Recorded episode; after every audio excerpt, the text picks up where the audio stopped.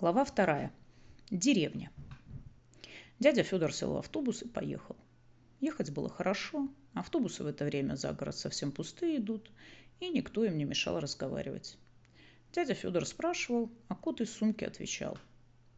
Вот дядя Фёдор и спрашивает. «Тебя как зовут-то?» А кот говорит.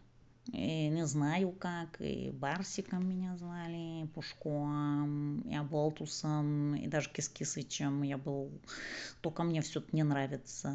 Я хочу фамилию иметь. Какую такую фамилию? Какую-нибудь серьезную морскую фамилию. Я же из морских котов, из корабельных. У меня и бабушка, и дедушка на кораблях плавали с матросами. И меня тоже в море тянет. Очень я по океанам тоскую, только я воды боюсь. А давай мы дадим тебе фамилию Матроскин, говорит дядя Фёдор. И с котами связано, и что-то морское есть в этой фамилии. Да, морское есть, соглашаются коты, это верно. А чем же это с котами связано? Не знаю, говорит дядя Фёдор, может быть тем, что коты полосатые, и матросы тоже. У них тельняшки такие.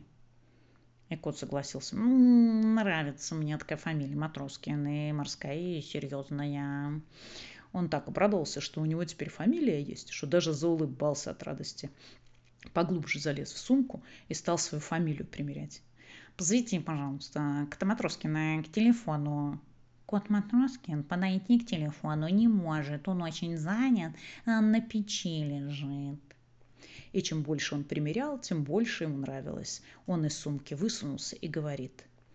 Очень мне нравится, что фамилия у меня не дразнительная. Не то, что, например, Иванов или там Петров. Дядя Фёдор спрашивает, а чем-то они дразнительные? А тем, что всегда можно говорить Иванов, Бештанов, Петров, Бестров. А про Матроскина ничего такого не скажешь. Тут автобус остановился, они в деревню приехали. Деревня красивая, кругом лес, поля и речка недалеко. Ветер дует такой теплый, и комаров нет. И народу в деревне очень мало живет. Дядя Фёдор увидел одного старичка и спрашивает. Нет ли у вас тут домика лишнего, пустого, чтоб там жить можно было? Старик говорит. Да сколько хочешь, у нас за рекой новый дом построили, пятиэтажный, как в городе. Такие полдеревни туда переехала. А свои дома оставили, и огороды, и даже кур кое-где. Выбирай себе любой, живи. И пошли они выбирать. А тут к ним пес подбегает, лохматый такой, взъерошенный, весь в репьях.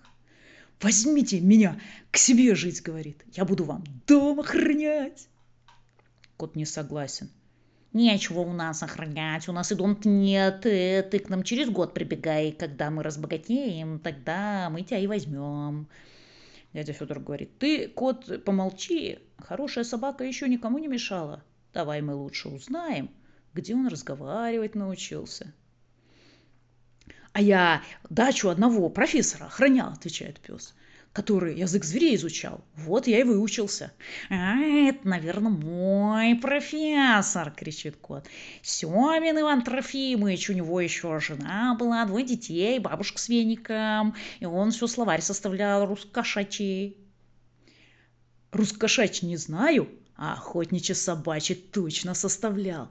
И корова пастухачий тоже. А бабушка теперь уже не с веником. Ей пылесос купили.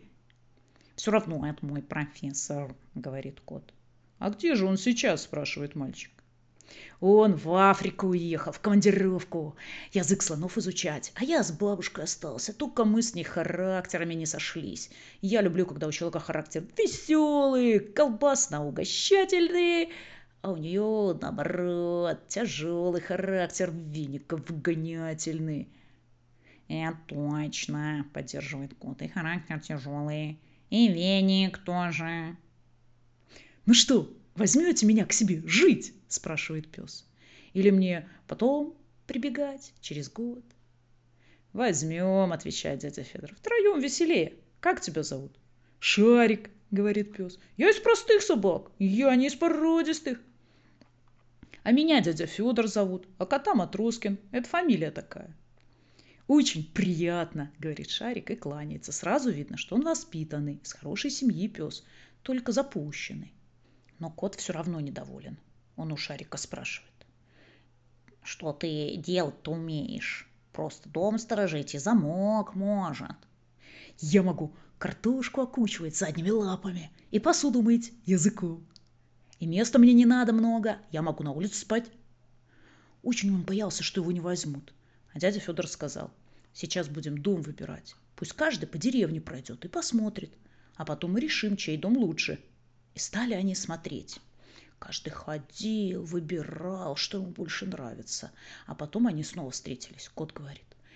Я такой дом нашел, весь проконопаченный, печка там теплая, на полкухне. Пошли туда жить. Шарик как засмеется.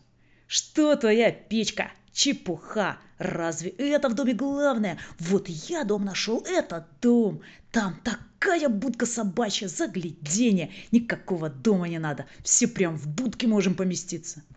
Дядя Фёдор говорит. Не о том вы оба думаете. Надо, чтобы в доме телевизор был обязательно. И окна большие. Я как раз и нашел такой дом. Крыша красная. И сад с огородом есть. Пошли его смотреть. И пошли они смотреть. Как только подошли, Шарик кричит. Это ж мой дом! Я про эту вот будку говорил. И печка моя, говорит кот. Я такой печке всю жизнь мечтал, когда холодно было. Вот и хорошо, сказал дядя Фёдор. Мы, наверное, и в самом деле лучший дом выбрали. Осмотрели они дом и обрадовались.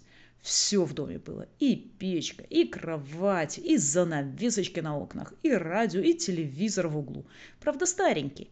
И котелки разные на кухне были чугунные, и в огороде все было посажено, и картошка, и капуста. Только все запущенное было, не прополото. А в сарае удочка была.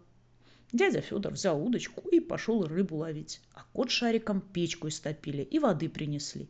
Потом они поели, радио послушали и спать легли. Очень им в этом доме понравилось.